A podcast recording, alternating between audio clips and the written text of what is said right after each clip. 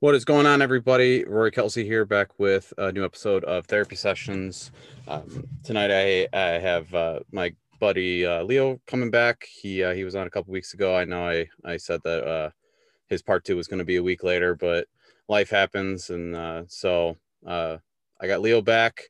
Um, first time, got somebody on a video call here, and so this would be interesting. See how this plays out. He's got a pretty cool backdrop going on right now. But uh, yeah, Leo, what's going on, man? How you doing? I'm doing pretty well, Rory. How are you? Not too bad. I gotta say, you're looking pretty jacked right now, bro. I just noticed that. Yeah, it's this on? uh it's this keto diet. Uh yeah. it actually works. It's crazy because right?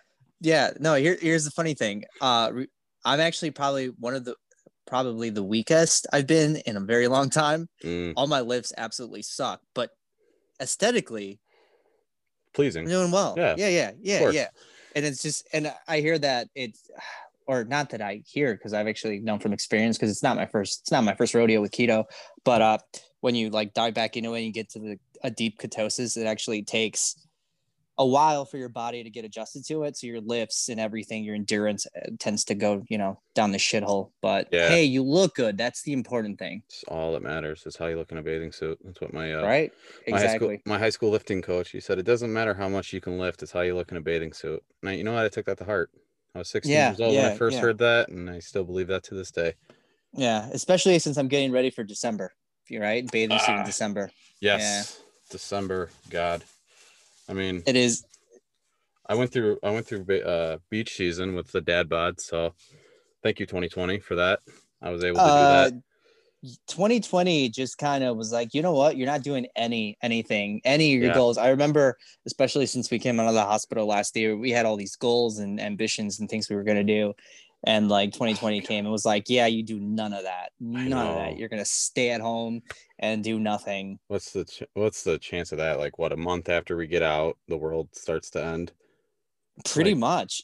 It, it, it's funny. Um, it actually kind of the the the COVID uh, when I when I came out of the hospital and I essentially was unemployed and whatnot. Mm. I mm-hmm. was like, oh no, I ruined a, a, you know what I thought at the time was like a really good job that well that the economy won't affect right because people drink when they're happy, people drink when they're sad, people drink when they're broke. People just like to drink. Yep. So that essentially, a, a lot of people uh, thought that that that that industry was uh, economy proof, right, and recession proof. Mm-hmm. Yeah, but no one factored in a pandemic, and th- that that industry is definitely not pandemic proof, especially with all the shutdowns and whatnot. Oh, who yeah. knows how many? Yeah, who knows how many of those businesses that I that were my clients are no longer yeah know, right not in business yeah. anymore well they were probably going to go out of business after you left regardless it's just the pandemic it, just sped it up yeah yeah I, I i don't know if i should take that as a compliment or take that as of like i destroyed those businesses uh, or i drank them you know i drank them dry either way either way well yeah i mean yeah sure that makes sense after what you were saying about how you were getting so many uh souvenirs from these places they were probably they're like, "Oh, hey, the money's going up monthly. Our monthly uh monthly yeah. income. What the hell is what's going on? We're saving like five hundred dollars a day. What's going on?" Right? They were like, "Wow, we're we're in the actual black." From but then the, you know coronavirus came and was like, "No, nah, no, you don't have a business." But uh, yeah, that's that's pretty morbid. Um, talking about you know morbid things, uh, the hospital. Yeah, yeah, Silver Cross. That was a hell of an experience. Although mine was a lot different than yours. Uh, just because that like I swear, man, it, it is funny, and I think we probably talked about it back in part one. Uh, but like you, you guys formed a friendship with like yep. Connor and like Nick and other people that I and don't remember yeah. their names. Yeah, yeah, you formed like a friendship. So yeah, right. And you guys all still like talk to each other and like text each other. And when when I came in, essentially most of you guys were leaving, and I I had a quite an interesting group of people to to, to do therapy with. Um, and I I pretty much talked to this one kid who was a, a complete anarchist, right? Mm. And um, troubled LA. kid. Yeah, Nick yeah. LA, troubled kid. He reminds me of a Harmony Korine movie come to life. Like, you know, not, not necessarily kids, but maybe Gummo. Oh my god. If like that kid from Gummo grew up, that would be Nick LA right? Mm. Uh, and uh, it was him and essentially the this kid. I don't know if you were there when he was there, but uh, it, he looked like Kris Kristofferson. He had like a full on beard. He, he looked very 70s. Um, I don't know. It reminded me like I was like, bro, like you copying a Star is Born, and not uh, uh, the Barbra Streisand, not the uh, the remake with Lady Gaga. There's like uh, six remakes of that movie, bro. Yeah, I know, but I'm a Barbra Streisand type of person. Barbra Streisand, Kris Kristofferson. If I'm pretty sure that was him. But uh, yeah, and we would just sit there and play Uno eh, all day and Best and and slapjack and mm. just talk about how like our lives probably crumbled crumbling outside you know in the outside world and stuff like that. But like here we were in this hospital not knowing the concept of time. You know actually today um it's been in my mind all day today. Today is the one year anniversary since i checked myself in. Oh really? Yeah it's been one year since i checked myself in and uh it's been on my mind heavy a lot today. And i th- i just been thinking about the week that i was there and all the guys that i met and the relationships i created. And then just thinking about the growth, I guess, since I've got out. Mm-hmm. And uh, I mean, I definitely think I'm better off than I was a year ago on this day. You know, I, I haven't checked myself in any ho- hospitals today, so I think I'm doing pretty good. But uh, the year itself, you know, I just think with, um, you know, with the COVID and the shutdowns and there's so much shit just going on, man. And uh, it just fucking weighs on a guy and uh, somebody like us who's got some issues going on. And you know it was one of my the biggest things when the quarantine happened is i thought about a lot of guys that we were in the hospital with. Like if like what's going to happen if they can't leave their house or if they they don't have they don't get to go to work or they can't see they can't see their friends or they they can't socialize and they're just cooped up in their house and their thoughts. Like it's terrifying. And uh luckily I got the chance to work through it all, so I wasn't cooped up in the house. I mean, I was in the city almost every day, so it's probably not safe. But I mean, whatever. I didn't. I don't. I don't think I ever got sick. Um, but the last couple months, it just kind of came ahead, and you know, just accumulated. And um, one of the biggest things for me is I haven't been able to work out like I like I like to work out in since March, whenever the shit happened like I remember getting the email from the the gym owner in like mid March saying like, "Hey, the kids' room's closed, but the gym's still open, but there's only a certain amount of people allowed, and you have to set up a time to come in, and you can only stay for an hour, and you can't work on machines next." Like it was like, you know, it was just one of those things, and uh, so yeah, it's been almost in seven, eight months, nine months, you know, and uh it shows. Definitely shows. I, t- I, I joked with Melissa today. I said I could probably play Santa Claus this year with how I'm looking. And uh yeah, it's uh, it's been a crazy year and I just uh I just can't wait for this shit to be done and over with and move on with our lives and go back to somewhat normal world, normal life. I don't know. I don't know if that might be selfish on my part because there are people who are actually suffering from this pandemic like from the actual disease. For someone like me with my mental state, I just I need to get back to my routine of working, working out, and just spending that time with my family that I've just been not been doing. You know what I mean? Right. Uh, it, I mean, yeah, and you do kind of feel like an asshole for for complaining, right? There are people yeah. like they're definitely worse off, and not just people that have had COVID or have died from COVID, but people that have lost their jobs and mm. you know lost other things. But like, I don't know. I'm not gonna. I'll still complain. it's, it's, coming from someone who uh, like I do a lot of concerts. Uh, I do a lot of concerts. I do uh, a lot of going out to the movies and whatnot, and uh, that there's been none of that this year. Nope. Right. Um, it, it's funny uh, I don't know if I've shared the story, but uh, I went to C2E2 in February. Yeah, and um, yeah, so I got to hang out with all these, you know, comic book lovers, and, and I get I got to meet a lot of comic book writers that that I admire. I got I got to hang out with Tom King, which is one of the coolest experience experiences in my life. Uh, I met Jim Lee, you know, mm-hmm. names that to the average person doesn't mean anything, but to us, it's just like, holy shit, right? Yeah. Uh, but back then, I remember Clay Mann, who worked on a book with Tom King, the Heroes in Crisis book, which ironically enough is about mental illness, but he didn't show up because of coronavirus and they were making fun of him like oh he's afraid of the virus and who would have thought that you know all these months later right that would that that was the last that was the last big comic con that was held uh because they canceled the emerald city which is in uh seattle they canceled that and then from there they canceled everything else and then you know the shit hit the fan um yeah my last my last concert was in november of last year uh and i don't see myself going to a concert until 2022. I don't know. Hopefully, you know, it's it, hopefully it's sooner. Hopefully it's sooner, but as a big music guy, yeah, no, this this year sucked because I was one of the fortunate ones to to land a nice, you know, a nice white collar job during this pandemic, which I know is like winning the lottery, but there hasn't been a whole lot to do right? And then if you definitely don't have a uh, core group of people as a support system i can see how if you're left alone with your thoughts like that's definitely not easy. Oh yeah. And that, that's the hardest part. You know just sitting that's why i feel so for so many of these people. And you know i try to reach out to as many guys as i could throughout the pandemic just to make sure they're doing good.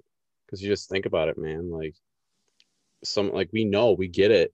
So like if I think like if I had to just sit at my house all day every day, not being able to go anywhere, not being able to go to restaurants, not being able to go to bars, to concerts, to sporting events, to like none of these things, or even going to work, going to the gym, like can't do nothing. And like you're just sitting at home, especially like if you're single with no kids and it's just you in an apartment or your parents' house or whatever, like dude, I couldn't even imagine. So like, I just, I, I felt for those guys and anybody, even people I didn't know, you know, I just, you feel so bad for them and you want to help and you just let them know that you're there for them, I guess. And I mean, there's nothing else you can do. It's not even like, hey, let's come meet up. Oh, wait, no, we can't because the world's shut down. So we'll just text or talk over the phone or dumb me start a podcast and not realize how much work goes into it and planning and preparation and oh who's going to be on next week's episode oh what are we going to talk about or oh no but no nah, it, it's you know it's just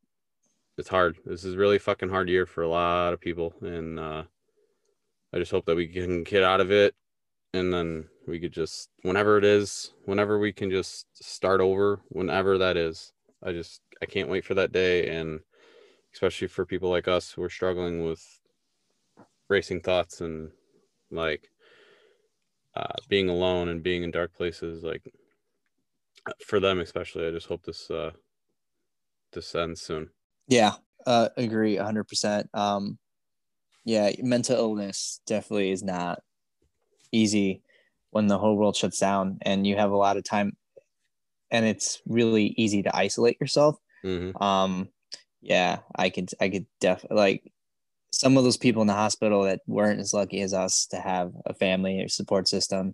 Yeah. Or, you know, because we're all different, right? So I'm I'm bipolar. Uh, so I have really high highs and then I have really bad lows. But like the people who are constantly just clinically depressed and feeling low, oof, yeah, coronavirus. Whether or not they have it, yeah, that's a bitch yeah. to be by themselves. And a lot of those people were kind of loners from you know that just kind of kept to themselves and didn't really have a big social circles and that was in their uh was it ah, what, what was those stupid worksheets that we had to fill out like character growth and oh whatnot God, yeah. do you remember all those like icebergs yeah. and what yeah and you would have to list your goals and the things you wanted to do and the things you didn't want to do and the things you've learned from your experiences you know like oh and then i would be a dick and fill it out really like truthfully like mm-hmm. oh what did you learn well i learned that you know the, the cocktail that i had was a bad idea because it was uppers and downers next time it'll just be uppers no i'm just kidding but uh, always uh, uppers bro always uppers i know but listen i was i was just trying to be like a full emotional Fellini movie where there's highs and lows and everything mm-hmm. in between. Yep. You know. So that's your uh that's your medical diagnosis is bipolar. Yeah, yeah, it is. Uh I always I always thought that I was just because it wasn't like a steady thing where it would be seasons, it would be sometimes be uncontrollable and sometimes I would have like an emotional mood swing and I was like what where the hell did this come from?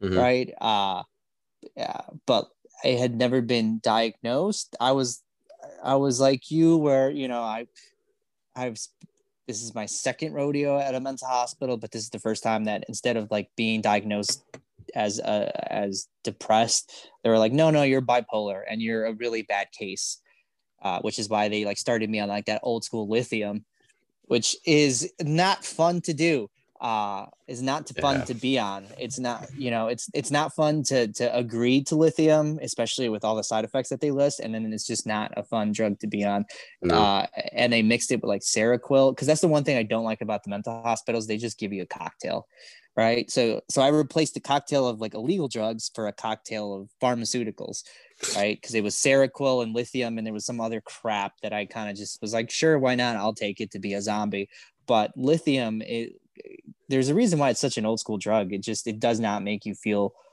like yes, you you don't have lows anymore, but you don't have like emotions. Anything, you're anything, kind of yeah. yeah.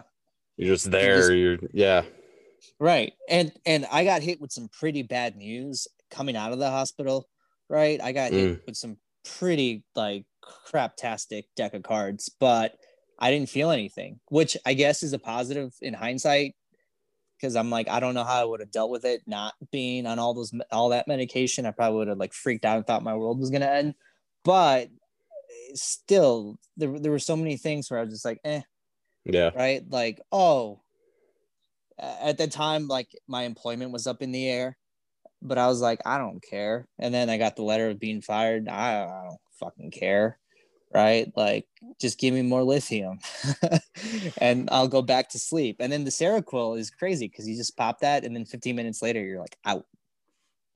Right. And, and yeah, so the meds weren't the best thing. And then the other thing too is because I got fired, my health insurance ran out. And so I was forced to essentially get off of lithium. So I had to, we had to monitor me and uh, my girlfriend had to monitor me coming out of lithium. So mm-hmm. we essentially gave myself like a smaller dose, a smaller dose for like a yeah. week until I just came off of it. And I don't think I'll ever go back on it again. Yeah, I don't have, I remember, uh, I remember when you were on it because that was when we were working on the movie and like you said you were doing rewrites or whatever and like because of the lithium you just had no motivation. You were just a couch like you're just like a slug on a couch and like and i was getting i'm like come on dude and you're like dude it's the drugs i'm sorry I, like i'm going to try to work before the lithium kicks in and like i just didn't understand and then i remember i looked up lithium and i was just like oh okay they're just turning him into a zombie so he doesn't yeah. have his ups and downs okay that's cool i guess but uh i guess that goes to show you uh taking medication isn't a bad thing. It's just if you're not on the right shit, then it becomes it could potentially become a bad thing. So the key is to just, you know, you you got to find that right mixed and like that right type. And there's there's so many different types of antidepressants, anti-anxieties, antipsychotics, anti whatever. Um, you just got to find that right dosage. And uh, me, um, I don't know if I told you I know I, I told the podcast a few weeks ago, a couple months ago, I got off. I uh, talked to my doctor and I, I said I didn't think the uh, the Lexapro that I was taking was doing anything for me, and uh, so I'm like, yeah, I just want I, I just want to get off it. I just want to I just want to get off the meds. I want to go back to being natural. And she's like, okay, if that's what you want, like then let's set up a plan. Do it like basically what you did.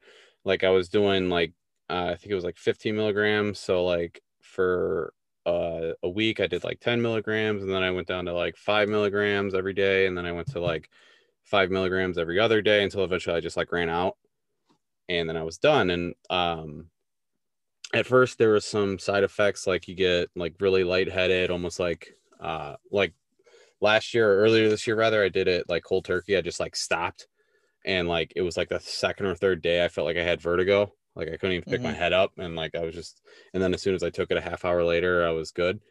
Um but this time like it was like it was there like I turned my head too quickly like it felt like I was like lagging a little bit like where the like on your computer when you have the cursor that kind of just like like that's what it felt like yeah. a little bit um you know like some bathroom issues stuff like stuff like that but nothing like I looked it up I just checked every box on all the uh the back uh, the uh side effects and then it wasn't until about a month later no more headaches no more bathroom issues no more dizziness like everything felt fine but my emotional state was just I don't even know, man. Like I was just losing it. Like I felt like I felt like I felt a year ago today. And it didn't even dawn on me. And I just I had an appointment with my my doctor because she made like a six week follow up for after I got off the meds. And I, I met with her and uh, I told her everything that was going on. And she just like straight up told me, she like looked at me she's like, You're withdrawing. Hmm. And I'm like, What? She's like, You're withdrawing. Your body is you're withdrawing and you're going back to where you were and it's it makes it worse.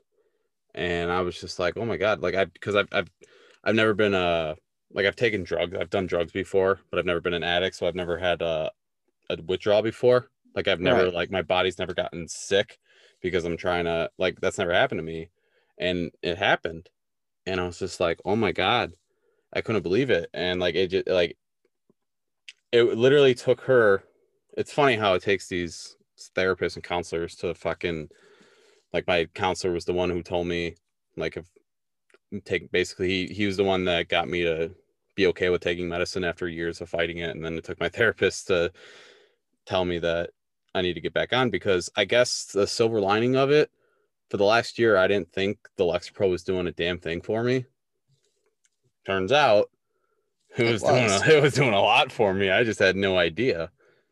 And uh, I got back on it, and like within a couple days, like it just like my attitude, my mood, my emotions, like everything just started to stabilize. And you know, I mean, it's I haven't been perfect these last couple weeks or a few weeks since I've been back on, but so much better than when I got off. And um, you know, I, it, I'm happy. I'm glad that I got back on, and I'm not ashamed to, you know, tell people that I'm taking these yeah. meds and right. But and and they're right, and there's yeah. and there's no shame in in any medication. I'm just saying, lithium uh, yeah, for a creative sucks. person, right? Lithium just blows.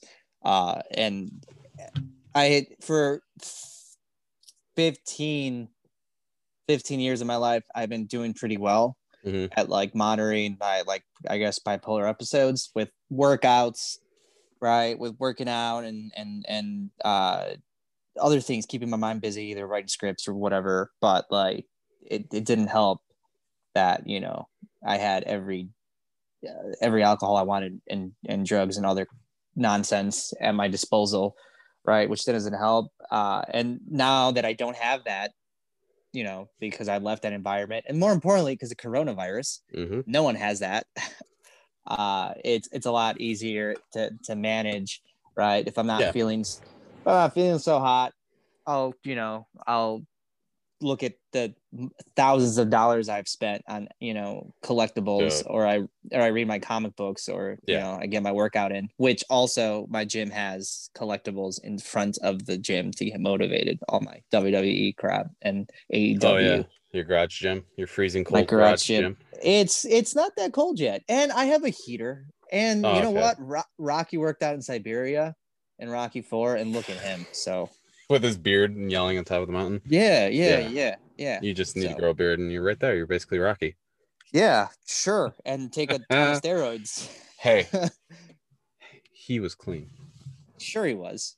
Sure you try was. to go up against that Russian monster and not fucking stick a couple needles in your ass. Uh, you know, I, I you're talking, you're essentially preaching to the choir. I have no qualms about taking steroids. In fact, you know, I always, I'm always like, I'm always down okay if like there's a group like there's there's you there's there's my cousin who always are like hey you know what we should just do steroids and just get jacked Like, there's nothing wrong with that. You still got to put the work in. It's not like you Yeah. shoot up steroids and then, oh look, I have a Yeah. you know, Uh, my biceps are like 22 inches. That doesn't that doesn't happen. You still have to put the work in. That's what most yeah. people don't understand. Like, I don't know why they look down on it. Right. You're not Like, a professional athlete. Who cares? Yeah, And even like- if you're a professional athlete, it makes baseball more fun. Right. And don't give me that bullshit like, oh, Barry Bonds only hit the home runs because of steroids. He still has to have the hand eye coordination to hit the ball. Steroids doesn't give that to you. Exactly. You know. Sorry, guys. He was he was a great hitter before he got on the roids. It just the ball went farther. This whatever. Right. If you gave Jay Cutler a bat, and I'm not talking about Jay Cutler, the football player, but Jay Cutler, the bodybuilder. If you gave Jay Cutler, a- yeah. yeah. exactly. If you gave Jay Cutler a bat, and you're like, here, hit, hit, Oh he's not going to hit a homer. No, Oh, he's not going to hit no. a homer at all. He's, so it's he's gonna fall on his ass because Yeah. yeah and then he won't be able to get back up because he because he's so jacked. He's like a turtle. he's like a turtle. That's just what I said, like a turtle on the back of his shell. Ooh. yeah. Yeah. So Which is you know, actually funny because uh, Phil Heath, before he got into bodybuilding, he was a bas- he was a college basketball player, and uh, the one uh, pumping iron, the second pumping iron documentary that focused on Phil Heath and Jay Cutler and all of them. Uh, he he was talking about his basketball background, and they did a shot of him in his gym, and he was shooting the basketball, and it just looks so awkward because it's like massive man who's like six feet wide is shooting a basketball. it, it just like and he was basketball. he was making it, but I was just like, yeah, but his ba- that basketball is probably the size of his tricep, bro. Like, he'll you, you, you like I'm sure your kids have like that, like you know, uh, stupid mini like soccer slash basketball. Oh, you know what I'm so talking many. about? He yeah, Yeah. they- yeah, Yeah, you feel like a giant when you That's hold what- it. yeah. And you're like, oh, that's what he feels like. Yeah. That's yeah. Like that Exa- picture of Andre the Giant holding the beer can. Uh-huh. That's just, that's just them holding anything. right but uh you know steroids we just have it's all in the pursuit of looking good because we're vain pricks who want to be in as many movies as we can one of my Ah. heroes one of my heroes which probably doesn't help and is one of the reasons probably why i indulged in the vices that i did is vincent gallo right Yeah. vincent gallo for most of your audience who who isn't as film savvy as you or i are um, he is an independent filmmaker he dated Cat Power for a brief period of time in the 90s, I think, but he did this movie called The Brown Bunny. Right? The Brown Bunny is, you know what? I don't really remember the plot other than it's like a, a girl, and that's Chloe Sevigny, and like a dude. But what I do remember is uh he at was it towards the end of the movie, he gets a blowjob from Chloe Sevigny. But the thing is, though, is uh, it's unsimulated. So she decided, and he did, uh, that it was like, I guess for the arts, right? It's super artistic and a, a expression of whatever sexuality. If she actually blew him on camera, um, and remember, I yeah, heard about this. Yeah. yeah, and it, one of the funny things was uh, that they actually the billboard for that movie that was on Sunset Boulevard was him like you know like laid out like oh look and just the, the top of her the back of her head you know by his crotch and that was the poster which I mean is brilliant marketing if you think about it because if you see that going down I fifty five you're gonna be like I want to watch that movie regardless of what it's about. Yeah. I mean, probably think it's a porno movie, but yeah, I get it. I mean, no, there, there are plenty of movies that I'm just like, I don't want to see this, right? Because it's clearly Oscar bait. Um, I'm trying to think of one off the top Every of my movie head, that comes out around Christmas time. right? Or you know, other movies that everyone loves, but I'm just like, I don't. Get There's it. like a 15 ensemble cast. Like, yeah, just something like Bobby, that fucking I- terrible movie. I was not a fan of Spotlight. Uh, Really? I was just, uh, no, I just I was like, cool. It's just a bunch of people like gr- they were Hollywood at like uh the elite, right, as they call them. Yeah, it was like A-listers all in this movie, including like Michael Keaton. Not that Michael Keaton isn't elite, but uh, Who's yeah. that? And then they Michael Keaton, you know, Vulture. I, I, I, Vulture, I like Yeah. how that, that's where you went with that. Not, you know, Well, not not Birdman, not not, Batman. Batman. No, You you're a, Birdman.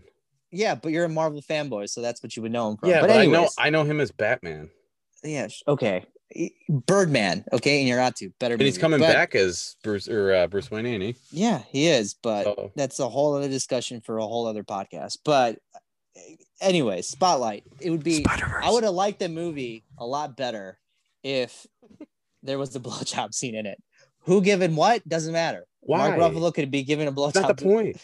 It, The it is the point- point. The point is this the- Boston newspaper. Do you, do you think the point of the brown bunny was that blowjob scene? No, it wasn't. It was there was some other artistic artsy fartsy crap, right? But that's all people remember. That's all I remember. Well, Okay. I believe that, but it, it's really funny. Um, it's really funny because like your your audience probably thinks that I want to shoot movies like Michael Bay, but I I actually am really drawn to dramas. So Inarritu, um, you know, uh, this director of like The Skin I Live In, which I'm blinking on his name, of course. It's he's a Spaniel. Uh, I'm Alejandro Almodovar, right? Like Alfonso Cuarón, he, he's a shit. Uh, Fellini, Bergman, but when my speech actually comes out, like it is definitely not philosophical or deep or meaningful, right? I tend to leave that all on my scripts. My scripts Yeah. speak for, yeah, yeah. You Oh, wouldn't yeah. think if you read like one of my like one, one of my scripts, and I, I I throw the term scripts loosely just because we're not really, you know, we're like zero budget filmmakers, so that's kind of an insult to the actual great screenwriters. But uh, when you look at my scripts and then you you like have a conversation with me, you're, people are like, wait, that you wrote that just Mhm. because you know, yeah, I, I sound like I should just be crushing Bud Light at you know at a dive bar. just making another uh, American Pie spinoff movie. Yeah, exactly. Yeah. yeah.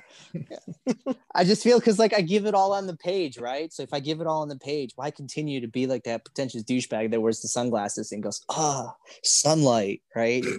no, I'm just gonna bro it up and leave it leave all the artsy fartsy, like, you know, what's the meaning of life stuff to the script.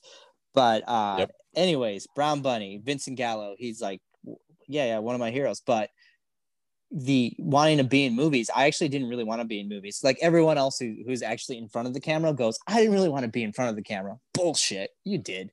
But I uh, do.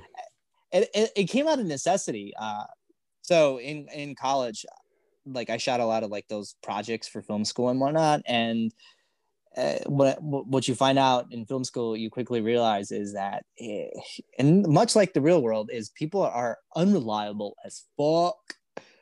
Right, so you're you're a bunch of broke college students, and I was I actually treated them really well. Right, I would treat them out to to to to, to dinner and and whatnot. Like, hey, you know, let me buy this for you, whatnot. But uh, a lot of the times, actors would flake. So when actors would flake, you had the camera equipment rented because you were too broke to own your actual camera. You had, uh, I remember having this actress who was a really big deal because she was from Argentina, right? She uh, and she was going to do the, our little project, but it turned out that the actor bailed on us the day of Mm. the shoot. So I was like, oh fuck, what do I do? Right? I have this actress. She she's done stage work in Argentina and other South American countries, and she's going to come do our project. Like, fuck, right? And then I was like, shit, I'll do it, right? Which I'm sure my girlfriend who knows me really well would be was like, uh, sure, this was your plan all along, right? Mhm. Uh, but she she the actress came over and it was essentially a baptism by fire where I had to deliver the lines and it was to be fair and to give myself credit, it was actually really well done short. Uh, and from there, you know, I every once in a while go in front of the camera. Um, but anyways, because you want to be in front of your camera for your movie, which we were going to shoot at or sh- start shooting trailers and Kickstarter projects and whatnot, and then COVID happened. Yep. Uh, Which one uh, we still plan on doing, everybody. So uh, feel free to help out some starving artists when we want to make some art. okay, we're not that starving. Get the hell out of here. I mean, yeah, I mean, you might. You're keto, but Ta. ah, Uh, jokes. Yeah, jokes. You got so many of them. They're just not as funny. But I was gonna be like, you know what I could do? I could be like Kevin Smith and sell all of my All your shit. all my stuff. I'm sure I have. I'm pretty sure you're. If you sold your entire house, you could fund our entire movie. like you mean yeah, yeah, probably. There is a lot. Don't tell people that because then you're gonna get them ideas. Break into his house and steal. Like I do have so much.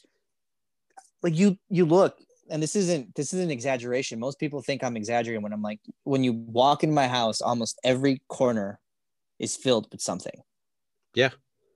Yeah. Yeah. Whether whether it's GI Joes or Masters of the Universe, which I didn't even grow up on, but I was like, oh, that's kind of cool. And what collector doesn't have it? Ninja Turtles, Hellraiser, Blade Runner, like, of course, lots and lots of DC stuff. Mm-hmm. You have a I even Marvel have- stuff too, you hater. Yeah, it's Marvel Cinematic Universe. Which There's you said you're never gonna see in theater again. I haven't. I've been true to my word, Eh, bro. Nothing's the- come out since either either way. I'm not Spider-Man uh, that you didn't like. Spider Man. Spider Man. I didn't see it. I didn't see the last Spider Man. Far from home? Yeah, you have. You Yeah. said you, said you hated it. No, I, I no, I saw Homecoming, and I was like, no, this movie's not for me. This is for like generation whatever the generation is after us. Ah. I'm sorry. Flash Thompson's a little Indian kid that's like uh, 98 pounds. You're telling me that that guy's the bully? Pfft. my Hey, words hurt. my cousin, hey, my cousin ended up branding some kid that looked like that, like branding in like was it workshop class? He like branded that kid. So that kid would probably be branded. He wouldn't be bullying anybody. Was it you? Because you kind of look like him. What the, you, the you look like the kid from Flash Thompson and Oh, yeah? and all those. Yeah. yeah yeah yeah I'm sure you you literally complimented me an hour earlier and and now you're just whatever whatever. What is? Is it bad that you look like a famous person? No, it, it's really but you don't. Shh. I'm just gonna no comment that and just move on. I'm gonna comment that and move on. But either way, those movies are not good. They should have hired. Uh, no, they should actually. No, now that you think about it, they should have casted that one fucking kid from the Viking show to fly, play Flash. He would They have been could have casted anyone, bro. They could have casted you. What the hell's his name? He would have made in, better uh, Flash Thompson.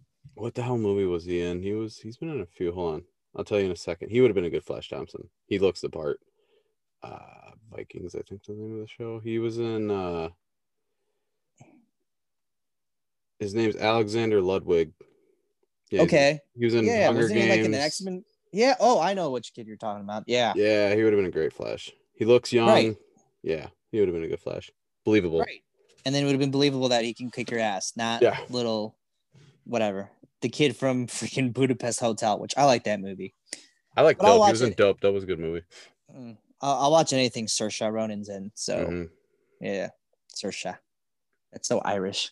Nothing. But in in terms of like the movie making, to go back, that's why I like the MCU because it's all like movie figures, and I just anything movie related, I go crazy for because that. And I feel like I've been buying a lot more movie related merchandise now with COVID, just because I've been going through withdrawals. Um, especially when we came out of the hospital, we had all like this. Oh, we're gonna shoot all these projects and like little mini projects too. It wasn't like your you know magnum opus that we were planning on shooting, but we were you you and I were to shoot little projects. yeah. I have this one project which I keep calling it like oh this this project I got to finish. And one it's because um it's a really cool idea um that other people tell me, right? I don't I just write. I don't think it's good or not. I just you know I mean? I'm not going to be like, "Oh, I think it's all trash," but I I'm indifferent to it in terms of whether or not I think it's good just because I wrote it. So obviously I'm going to think it's pretty good. But like when other people say it, it makes you feel better. But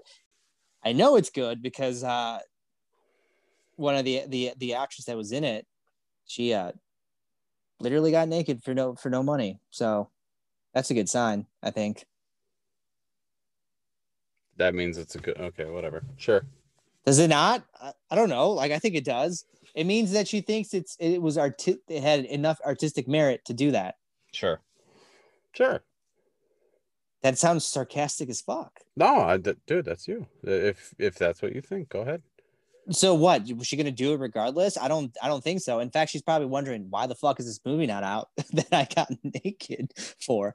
And there was this one scene we did a really clever. You've seen the footage, right? With the rain, where like she she's essentially she's um the way we filmed it is we were we uh oh, the handprint on the window. yeah that's Yeah. a really fucking cool scene. Yeah. and she was yeah, yeah she she got naked for it which i don't necessarily think she had to do that because it's filmed from far away where but she wore pasties so eh, it's one of those things where like does it count? Does it not count? And leave it up for your audience to decide.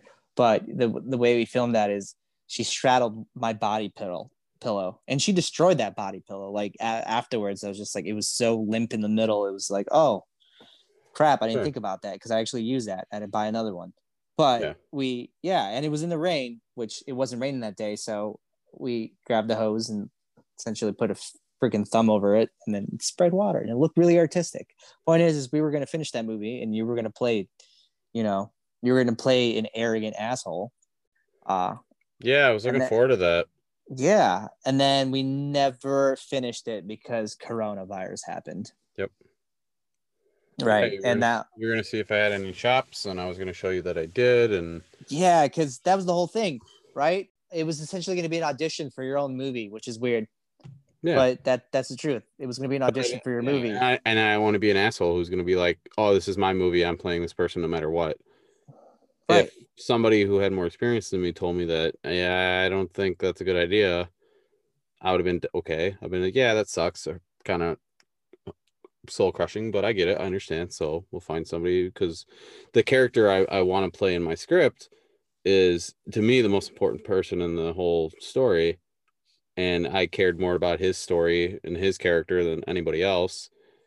Um, so I wanted to make sure that he was taken care of. And right and if I didn't think I could do that, then we'll find somebody else who could.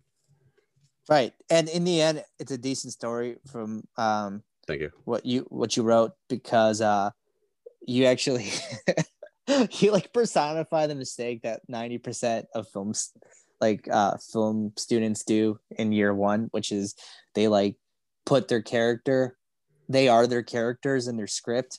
Mhm. and like that's like a no-no. Like this one kid his name was solomon.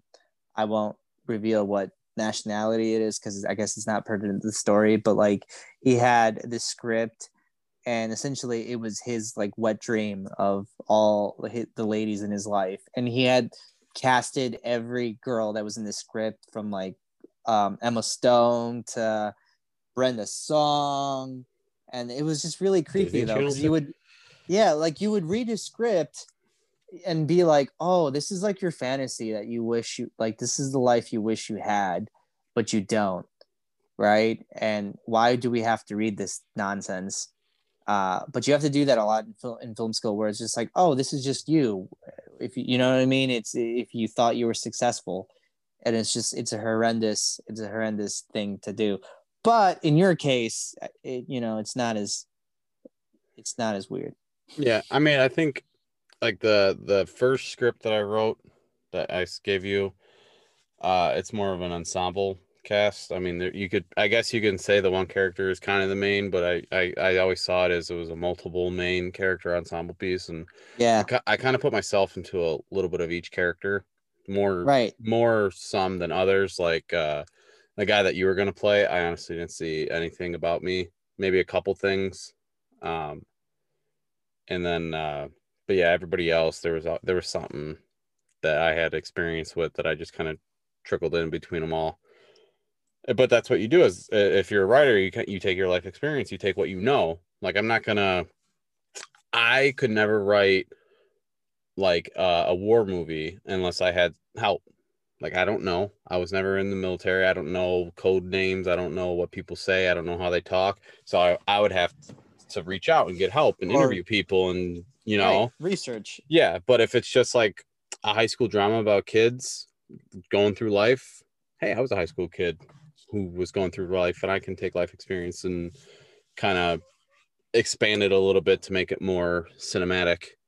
You know, there's a thin line though there's a thin line between writing what you know and then writing yourself and that's the thing you gotta you gotta walk that Yeah. that tightrope like joseph gordon-levitt in the walk right uh because you don't want to just write yourself because that that's more pompous then you go into vincent gallo get- uh, vincent gallo territory right where it's just yeah, no, ah. but you want to be kind of like more like uh, like uh, Alfonso Cuarón in Roma, right? Where Mhm. it's he wrote what he knew, but it's not necessarily him. yeah, exactly. Um, so and I feel that your script kind of tethers, you know, it tethers, tethers, tethers, whatever, on almost it's you, but it's not quite you because it's not. So it gets a pass. That's what I'm trying to say. But either way, it, we're not. We'll never know, right? Because your audition never happened in this kick-ass script or kick-ass short film. Conflicts and craziness. Like I've had actresses. I had an actress break up with me in my car in front of my girlfriend, which is probably one of the weirdest things ever because her dad died and she essentially had like a mental break. Which is understandable. I guess. Which part? The having a mental break or breaking up with me in the car, even though we weren't dating? I took her out to a movie, and which sounds like, oh well, there you go, you let her on. But the thing is, my girlfriend went to the movie as well, so. So it's just a friendly thing. You know, say. Yeah. So she she broke up the friendship. She no longer wanted your friendship. I guess, but it was really weird because she was talking about how she was trying really hard to get her to like me, or get her get me to like her and she she didn't know if I did. And there were some times where I act like I just disliked her and stuff like and I'm just like I'm just, I, I just want to shoot this fucking movie right? And like I, I just want to shoot this fucking movie that we I already spent a lot of money which at the time I didn't have. And it's not a lot of money in hindsight but at, you know in college it's like 300 bucks like fuck right? That's that's that's some good dinner right there. Um but I I was just I didn't know what to do, and she's just going on and on, and she's crying, and and we had picked her up, and we we had picked her up, and we were on our way. I don't even remember what the hell we were filming, but like we were on our way to film something, and then she like breaks down, and so I'm in the front seat driving this girl, and my girlfriend's in the passenger seat, and then this this crazy bitch is in the back seat, and she she starts crying and, and, all this about like oh and sometimes i feel like you don't like me and yada yada. And we had argued about earlier about some like military boots that she was trying on because i was going to shoot my zombie movie. I mm. essentially had the idea for walking dead before walking dead. Except the show. the not the comic book.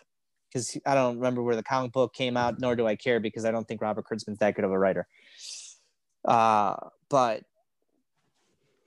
she she like breaks up with me and she's not paying attention to any like to, to molly at all. Like she doesn't exist. And then after she like says what she has to say right she completely ignores me and just talks to molly the entire time. And then she like we, we tell her that it's fine and we're just to drop her off. And then essentially we're just to walk away and everything's golden. Although she had a couple of my movies including like Amores Perros so i wanted those back. So she's like oh i'm to get you your movies. And then she like comes she like gets out of the car. She closes the car and then as soon as she closed the door i'm just like i'm about to hear the what the fuck was that all about? Right? Like what did you do i'm gonna kill you all this other crap and which if if i had deserved it fine but i had i didn't do squat like it, i don't know where she came like mixed signals is one thing but she was just you know girlfriend turns around and she's like hey do you want some ice cream? I'm like, why? She's like, because your ass just got dumped.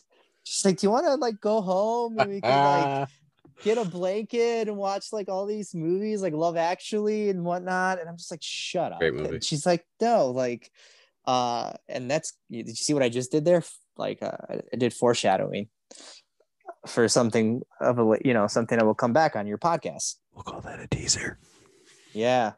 Uh, but she uh, she came out, she handed the DVDs, and then I never saw her again. And it was just one of those things where like she was crazy. And that the project, which is on YouTube, uh, one of the projects, uh, like I thought the project she did where she didn't wasn't batshit crazy turned out really well. Mm-hmm. And then we had to recast her for the project I really wanted her for. And then I got another actress. Uh, and the problem was with that actress, she just between not acting very well, not doing what she was supposed to do, she was just being a complete weirdo, and just overall dragging the pace of filming, right? Because as a zero budget filmmaker, you don't have all the time in the world to film things, right? Right. If you can get a bunch of people in one afternoon, that's that's that's it. You have to shoot all in that afternoon, or you don't get your you don't get your project done. And she just completely dragged everything. And uh is she the one? Yeah. Uh, is that the one where you had her like trapped in the basement and you like drilled through her leg and all that? So that's the girl that I wanted to be originally my zombie thing, right? so yeah, so that's the girl who ended up dumping me, and she, Mm. which it's funny because it's not a basement; it's actually like a laundry room, but eh, it looks like a basement, which is good, right? Um, Yeah. and then she ends up slicing the back of my legs, which you know I did Yeah. the makeup myself, right? But no, this uh, That just Yeah. bothered me because you drilled through her thigh, and at the end she like walked away like perfectly normal. Like, come on, sell that. adre- it's adrenaline. a giant okay? hole in your leg. Adrenaline. A little one. A little if you one. really, if you if you really look back at it, I used a really thin, like a really thin drill bit. I, I like I'm like, why? yeah. Why would he do that? Like he did nothing. He did no damage to, to her. Probably right? still hurt. Like- probably would still hurt. I'm sure it hurt. I'm just like, saying. I'm just saying. Uh, Okay. better actor would have sold it a little bit. Yeah. And then and then looking back, looking back, I'm just like, why did I put her in a short skirt? Like that was so stupid. But it was exploitation, right? Because that that's where I grew up on a lot. Uh like the the like exploitation horror, like the Italian films, the Italian horror films and stuff. So Mhm. I can't help myself. I want I want gore and you know gore and nudity uh, when I'm not. And the other thing too is as an independent filmmaker, everybody wants to film a drama, right? Every you want to film a drama, and the thing is though, like um, unless it's like really well done, you're not going to get a whole lot of exposure to it because who like the average person doesn't want to see a drama versus like horror. Like everybody wants to see horror. That's why so many of my like short projects have been horror, just because everybody wants to see horror. Everybody wants to see blood. Everybody want to see people dead, and everybody want to see some titty. It's the truth. Or you know what? It's 2020. Everybody wants to see penis. Not Right. I. I like Not uh like a good old fashioned drama. I I literally watch if the Yeah, dialogue if the dialogue is great, I could literally watch just two people sitting in a room talking if the dialogue is good and the story's good. That's all I yeah, but you're a different animal. Like you watch films Yeah. for a different reason. If you if you think about it, there there are people who watch films out of enjoyment, and then people to get something out of it. Here, and it goes back to that one point I made on whatever last podcast, where you know, to us, leaving like let's say we make a movie and it wins film festivals and then you die right? You get hit by a truck. Like you'll you'll feel like you accomplished something in life right? Because you made a movie that impacted people. The average person just they don't care. They just want to see a movie to enjoy themselves right? If they Sure, end up watching a classic cool but like they're not going to Yeah. sit through like yeah they're not going to sit through the seven seal right? Eh, i'm it's hard pressed like i guarantee you like Yeah. uh, most of Uh, your friends I've yeah, like the Irishman. I'll probably only ever watch that once. Yeah, but I'm talking even way past the Irishman. I'm talking into, you know, Godard and Truffaut levels of Mm. dramas and you know, like the the stuff that you see in film school, it's like, eh, Godard is better Yeah. than everything that's made out, you know. And that's the stuff that I I also I love that stuff. And I I wish like like I wish I could make movies like that, but no one would watch them. Like, let's be honest. You don't know that. I'd watch them. oh, it. cool. An audience of one. But it, yeah, but you know, it's funny that you said that. Like, uh, your movies are all gore and nudity, and then you're you were working on mine that literally has none of that. It's all like, I think the worst of it, the like, the worst of the gore would have been that big fight scene, uh, where he just beat up a kid real good, and you could have worked your magic with your makeup, but that would have been the the most blood. No, I I don't I don't like doing uh I guess I don't know if this is bad for uh I want want to be a writer, but like I just don't like doing sex scenes. I don't like doing stuff like that. It makes me feel really fucking weird and uncomfortable and awkward. Like I'll I used to back in the day and I I type them out and I'm just like nah, not for me. I'll just my movies don't need to have sex. Just will imply that they've boned, but never show it or write it Okay. not a fan. It's just it's just me. It's my writing. I'd honestly, Right. God, I'd rather have a scene after where they're just sitting in bed talking. I loved writing dialogue. I love dialogue heavy movies. That's why I love Aaron Sorkin and everything he's doing. Like he just did that Chicago Seven, the trial of the Chicago Seven, which I don't know if you watched it yet, but fucking all the dialogue. It's fucking Sorkin, man. He's. Uh, I just. uh I'll just I like I said, I can watch a two hour movie of people just walking around talking to each other as long as the story's good and the dialogue is where it's supposed to be. That's my kind of movie. and it's funny um because my favorite project that I've done is the one where it's the, the the actress from Argentina, where it's essentially two people having an argument, right? And and there's a double meaning to a lot of their argument because they're talking about a game, like a soccer game, because they're Hispanic, right? She's from Argentina, the lead's from Mexico, but like the whole thing is it's it's it's an argument about the game, but it's not really about the game. It's about the relationship, right? So it's a it's a double meaning to everything. And like to me, that's my favorite project I've done. And it's all it all it is is dialogue driven. There's a scene where she like takes off her makeup, which is very basic film school 101, where it's like, haha, look at me, symbolism. But when you look back, you're like, ah, it's a little heavy handed. But either way, that's my favorite project. And I've had I've wrote a lot of like dramas that I haven't filmed. So it's not completely out of the whole, it's not it's not like your project isn't like stylistically as different than what I like to do. It's just if you really think about it, the way you get exposure is just, you know, to me at least, it's a lot easier to do in horror. Not that you can't do it in drama, it's just a lot easier to do it in horror. Uh, but the I do disagree with the sex thing. Just I'm Hispanic. Like a lot of the Hispanic film directors, they love to push the boundaries of that, right? Right. Um, Almodovar, especially with you know, is Eh, with his early films that had Antonio Banderas, they they push sex like a lot. I don't. I'm not afraid to show like to. I'm not afraid to show it. It is. It's a human act. It humanizes people. I get, yeah, I know it's a natural thing, and uh, we're adults. I just writing it, nah, not for me. If a director read my script and says I want a sex scene in the middle here, whatever. But if it's just me writing a script Right. most you'll get is two people laying in bed after the fact having a conversation.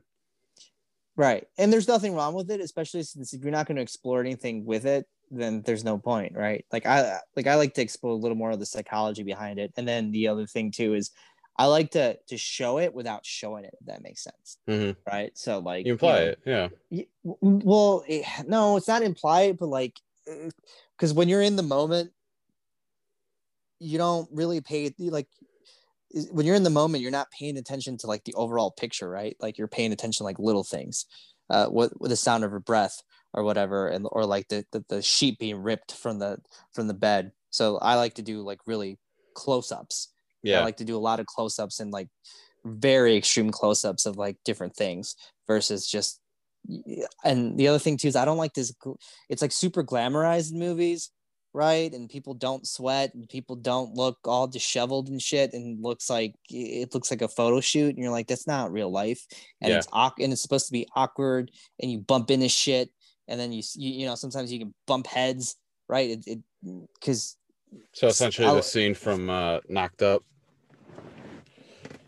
sure let's just that's the most realistic sex scene in any movie i mean you know what actually had a ridiculously realistic sex scene which which is weird given the show, the, the nature of the show. Uh, I thought that the sex scene in Mindhunters, in the season one of Mindhunters, is like really well done. It. Oh, that, that's your boy David Fincher. I know. Like, like i think a, I saw the first episode where the guy was like in a motel naked, yelling at people. Yeah, yeah, and then like yeah. it's because it, it's a show about like the creation of you know serial killer profiling, but like, eh, which is which is once again, it's like it's stupidly weird that they have such a realistic scene in that show that has nothing to do with and like she's telling them like oh well like let's do this position and stuff like that and she's like yeah that's real like you you talked her in it and like you know like people the films just do it like really clean. It's like birth that and like the birth of a child is like in mm-hmm. movies it's like super clean and like not messy right? When in reality like that's bullshit. Like it, it's messy and it's fucking gross. Like the birth of the child like I, I have a daughter and i fucking love her to death and the, i'm so glad she was born but like let's not say the let's not pretend that the exact moment was like a beautiful fucking hallmark moment. No it wasn't right? She comes out she ends up looking like something out of like first she looks like a jelly bean and then all of a sudden when she like springs out to life it looks like freak she looks like a xenomorph from alien. Like she springs out to life and stuff like that. And then all of a sudden she you know she goes from not being able to say something and then like the liquid comes out of her mouth and then she can start crying right? And then you're like oh and uh, you know see I, I feel like i had a much different experience. I was actually like it felt like a movie to me for both my kids i mean the first time you don't know what you're gonna see what you're what to expect but even the second time around And the second time, even more so, because it was four o'clock in the morning and you were pretty much half asleep as it is, and it just felt, I don't know. I think uh, just seeing the boys come out and uh, cutting the cord and all that, it's. I had a, I I don't think I think me and you had a different experience. I had a, I think I no I I, actually enjoyed it and like walking them over and watching them put them in the and under the heater and they clean them you're, up. you're, and- you're uh you're more of a the thing is is you're more of a romantic like and i don't mean like in that you know mushy but you're more of like yeah yeah yeah you like romanticize things yeah, yeah sentimental but but it's not even sentimentality you romanticize things you like even your script you like romanticize certain events like i know i, I want to be nitty gritty like you're a movie like you come out of a movie like i'm sure when your movie hits movie theaters right because let's let's dream big it takes complete psychopaths to actually achieve that kind of dream. But like you know people will come out of your movie and they're gonna be like oh i feel good right? Like let's go in ihop and talk about this movie. People come out of my movies and they're gonna need like showers. You're gonna need cold showers be like oh fuck like that's good that's a mind fuck of a movie that that's a different you know you, Yeah. you're gonna be producing I, I don't know like let's say cinderella man i'm gonna Mhm. be producing requiem for a dream God. Yeah, I'll take Cinderella Man all day.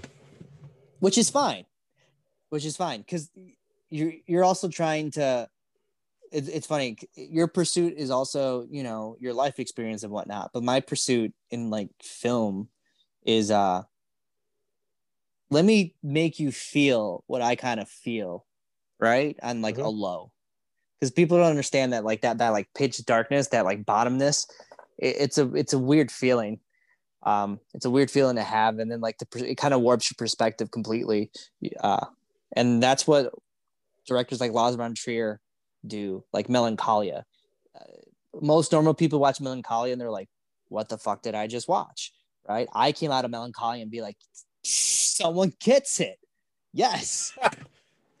Like when you're when you're on a low and and and everything's meaningless and you're just like that's that yes Lars von Trier. Yes. And if if people don't know what that movie's about the movie's about uh th- there's a meteor or there's a meteor that's going to strike the earth and essentially wipe us all out right? And you have Kirsten Dunst who clearly has depression like clinical depression and you know and how she comes to terms with the fact that this meteor is going to wipe us out and how her family comes to term with her wiping out and it's this really it really is not like if you're if you're sad don't watch that movie in fact Mm. if, if if you're not like 100% happy if you didn't just get laid or you know had a great steak or crushed the pr don't watch that movie because it's just going to put you in a bad mood but like Yeah. that's the whole thing it's such an honest depiction of like what you feel on a low which is good in a sense. in a sense I like I yeah, I can I can watch those movies every once in a while just to appreciate the artistic value of it, but you know, I'm not gonna be like, oh, it's on TV, let's watch it. And No, No. but every once in a while, it's good to remind you, like Manchester by the Sea, right? It's not a thing that, like, if you see it, you're gonna throw it on and be like, "All right, let me watch this." yeah, But I have seen it multiple times because every once in a while, it's just like a, I don't know, it's we, it's, it's cathartic, right? Like it's a Yeah. release. It's like Uh, a release. what It's was just another one? Um, the one with Renner. Uh, Dahmer. No, I'm just kidding. no, Jeremy Renner that got nominated for some Oscars. He was like, uh, he was up in like Alaska, I think, it was about this girl that got raped and murdered and left. oh yes, uh, Wind River. yeah, that I watched it and I'm like, "Ah, that just breaks my heart. And uh, what's his name? Uh, Punisher. Oh my god, I'm blanking. Oh my god, Thomas John Jane? Bernthal. Jon, Oh, Jon Bernthal, Bernthal. got the Oh, shit okay. kicked out of him because he tried to save it. Like the whole movie was just great, and like I've Yeah. seen it a couple times, but it's like yep. literally, it's weird because I know it's a great movie, but I don't want to watch it to like, like oh, I'm gonna watch this movie. I'm gonna fucking want to take on the world after. It's like Yeah. I'm gonna watch this movie. Olsen. I'm gonna watch. Oh, I forgot She's she was in it. it. Oh my god! like yeah, it's like one of those movies. Like I'm gonna watch it because I know it's good and I want to appreciate its art- artistic greatness, but I know it's gonna put me in a bad mood. So Yep. it's like it's just one of those movies, man. Wind River So Yeah. good. Yeah, for sure. So, All right, Wind River. Would you consider it a Christmas movie because they're in snow? Is it even around Christmas time? I don't even know. I don't remember. I don't think it is. It's fucking Alaska, right? Yeah. So it's like no, Frozen. I, I, I think I don't think it was Alaska. I think we're just being fucking racist. I think it's like Wyoming. It's somewhere up there. I'm- That's no, like, I'm pretty sure it was Alaska. I'm gonna look it? it? up. Hold on, I'm gonna look it up really quick. But it's like yeah, it's Okay. like Frozen. Frozen was like based in like July or something, but because the chick can make snow and she has a friend snowman, they're like, oh, it's a Christmas movie. No, it's not. No, yeah, Hold on. yeah. But that was a very, very clever segue into your Thank you. very your. I'm, oh, they I'm are in Wyoming. Oh shit, it was Wyoming. Why did I think Oh. Alaska? I don't know. Boom, Anyways, boom, boom. See, I'm- anyways. if so there's yeah, one thing, if there's one thing I know is my movies. Okay, good for you. Good for you. You you, you know plot and, and or the uh, the setting of you know Location. plots and themes and and how to like you know the structure a movie properly. the assistant camera guy's name. Congratulations. Um, yeah. So anyway, speaking of Christmas movies, uh, I already told you, and I got a couple other people in um, in a couple weeks, probably around Thanksgiving time. Um, we're going to uh, take it back a little bit. Uh, we're going to tone down on the uh, the mental stuff for an episode, and uh, I came up with a a 64 movie elimination bracket and we're going to me you and three other people are going to vote and determine what is the greatest christmas movie of all time. I Yeah. got i made up the bracket i sent it to you and all the other participants. I got 64 movies in there. Uh, there's four different regions and uh, we'll break it down. So in a couple weeks you'll get back on with a couple other people and uh, we'll try to get it done. Probably have to split it up in a couple two two or three parts depending on how long it takes but um, yeah it should be should be a good time. Uh, i actually got this idea the other day at work. I was listening to the new day podcast and they did a uh, action movie bracket 64 movie action movie bracket and i'm like oh my god that would be amazing and i'm gonna i'm like i should do a christmas movie since we're coming around up on that up on that time of the year so uh, yeah i went ahead and i made the brackets and uh, should be fun. Should, i've already i've already looked at a couple of the competi- or the couple of the matchups in the first round and i can see there's going to be some uh, some tough decisions to be made. I don't know. I don't know. You saw it. I don't know what you think though. That was a very long-winded way to get to the whole bracket thing. So, the, in fact, I actually thought since you were talking about the new day, Mhm. I, I thought that you were gonna then you know surprise us with. And by the way, a couple members, at least like one member of the new day, is gonna join us on this podcast next week. I was like, what? wouldn't that be crazy it would have to be xavier What? woods he would it be would the have one to be Xavier Woods. it would be 100% he, would could be the probably, guy Yeah, he could i bet you if i reached out to him on on twitter i could uh, get a hold of him somehow some way Yeah, you probably could. He'd probably do it for like, you know, some stupid retro video game since that's all he does. yeah right Yeah. Like yeah, hey yeah. my boy leo has a bunch of figures that he'd be willing to give you I, I think I have a copy of like Chavez. I know that's a rare Super Nintendo game. I don't know. Be like, hey, it's yours if you well If shit, you- now you get you now you gave I, now you've given me the idea and i'm gonna shoot Bro- my shot Bro, we're from I'm- like we're we're from Chicago. You you can't get Colt Cabana? fuck Coco Cabana. he fucked over uh, my boy cm Fine. Uh they're aren't they still friends? I thought they were still friends. no wasn't he like suing them for millions of dollars for Either way, defamation? Colt, Colt Cabana's the shit. And a d- whatever. Point oh, you know you can get uh there's like a female wrestler, Kylie, whatever. You could you could pull some strings, dude. Work your magic. yeah i'll work my magic Yeah. Yeah. but yeah, anyway, magic. so coming in a couple weeks, we got a movie, a Christmas movie tournament coming up. Um, Yep. If people are interested, I'll be more than happy to uh, post the actual bracket so people can use it and make up their own. I think it'll be fun for, uh, you know, with everything going on this year, there probably won't be a lot of family Christmas parties. So if it's just you and your immediate family sitting at home, you need something to do because you're used to gathering with 30 people, like this is some, might be something fun. Uh, I told you, but a few years ago, when I, I was working in an office and I had a lot of downtime and a lot of computer access, I made a uh, 100, what was it, 128 Disney movie bracket because I didn't think 64 was enough because there's a million Disney movies. So, uh, thinking back at it, I really want to redo it because there are some movies on there that I want to take out because they aren't technically they're Disney owned but not Disney made. So what I, one? I, like oh well mine my personal yeah your Disney one. My personal it came down to it was a literally it took me almost an entire day to decide. The final two participants were Remember the Titans and Inside Out by Pixar. Those are my final two. I eventually ultimately decided with Remember the Titans, but it honestly was a toss up because Remember the Titans was like the first movie I ever really remember seeing as a kid. And like it was just, I can, I honestly could probably quote that entire movie right now, word for word. Right. And then Inside Out, you know, it deals with a lot of uh, mental stuff. And there's a lot of uh, that deals with it, it honestly does deal with mental health in a lot of ways, especially with uh, who's like each emotion, like who's running the control center. Like the little girl, Joy, was running it. The mom, like I think it was like anxiety, was running it. The dad, anger, was running it. So it was like it's very clever, very very clever movie. And then when the fucking what was his name, Bimbo or whatever the fuck, the elephant guy that like sacrificed himself so Joy can get back, and like he was going right. like, oh my god, oh Ah, so those two movies, it was like my childhood movie and my adult movie banging heads, and I just it took me like an entire day to decide, but I eventually I chose to remember the Titans. But yeah, man, that was my favorite Disney movie or best all time Disney movie. But like I said, there was a lot of Disney owned, not Disney made. Like right, all the Star Wars I put on there.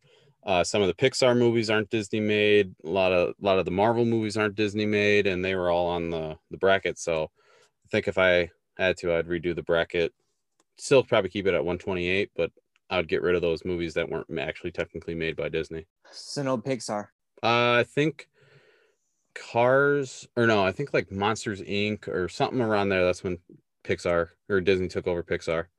Okay, like, so, as long as Toy Story three makes the cut. Yeah, Toy Story three and four definitely would be on it. I, I, think it was like 2001 or two or something when Disney bought. Pixar. Well, three would make it all the way to the final four easily. But maybe it was Toy Story 2 because Pixar's thing was like, we just want to do original movies, no sequels. Like each movie is different. And then Disney took over and they're like, no, you need to make sequels because you'll make more money.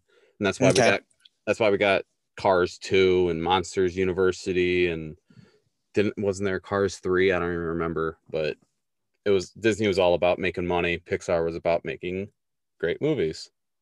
Yeah. Well, it did give us the best trilogy of all time. So, which is Toy Story trilogy. But they have four. I know now it's quad, but either way, I'm just talking about the original three. Yeah, hundred percent. Yeah, trilogy. The end of Toy Story three, I still can't watch it. It fucking kills me. Yeah, and plus, when like the, when two... the little girl reaches for Woody and he like, yep, pulls back. Oh my god. And when he's like, you know, goodbye part.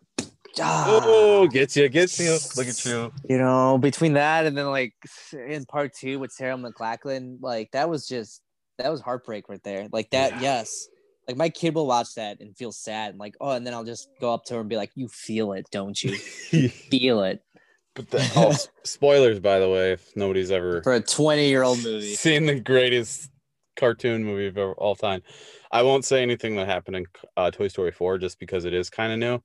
But the ending of Toy Story 4 with what happens with Woody, another like just fucking oh, like no, a lot. You know, my um my roommate does not like that movie and he likes to give me crap. And then i reply with you're just a boring white guy with no emotion. Yeah i can see it. I definitely yeah, see it. He is he is he is. If he was a cake he he would be made with applesauce instead of actual milk. That's that's yeah. how fucking yeah because i was but, like how did you not watch toy story 4 and feel it? Like yeah you felt it 100% he just yeah. knew he just knew. He's like you know what? It's time it's I know. And you know what? Now that I'm thinking about it with you, I bet I'm just gonna take a guess at the ending of Toy Story 3 when they were in the trash incinerator thing, you would have enjoyed if they all just went into the fire and died. Knowing you. I'm just guessing. I mean, it would be holding hands and all that. Holding hands and then going in the fire. One of and my then the ex machina claw just comes down and no. the fucking aliens that ah. claw. I mean that that I love that moment, but that's such a great moment. No, because I don't necessarily like flat out depressing. Like the end of that would have been half. bold though from Disney. Yeah, that would have been that, bold. Yeah, but that would just ruin so many little kids' childhoods. right? Like they would just their innocence would just be shattered. Like yeah. no, I, I like ambiguous to like ambiguous. Like sure, maybe if they would have faded the black, but then even then that kind of is implied that they fucking burned. But yeah. like you know, like at the end of the eight and a half, where he kind of finds out that there's no meaning in life, but it's not like completely depressing, but it's just like ah, look at that, and then ah, gets to black on the beach, right? But yeah. like yeah, it's like more like that. I like ambiguous where it's because because really like even with art, you know, stuff. It's ambiguous. You don't fucking you don't know. You don't know. But mm-hmm. yeah, no, I look forward to it. I look so yeah, anyways, Christmas, movie bracket we got coming on. Yes. Hopefully Xavier Woods will come by. Uh, if anybody doesn't know who Xavier Woods is, uh, he is a professional wrestler. He's a wrestler for the WWE.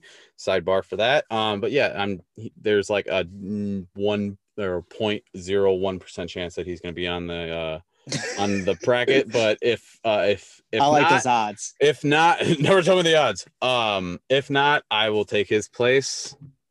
Um, but if he does decide to come on, I'll be the moderator and I'll just read off the names. If not, oh, would that would be cool. I'll, I'll try. I'll honest to God, I'll try. No, please don't.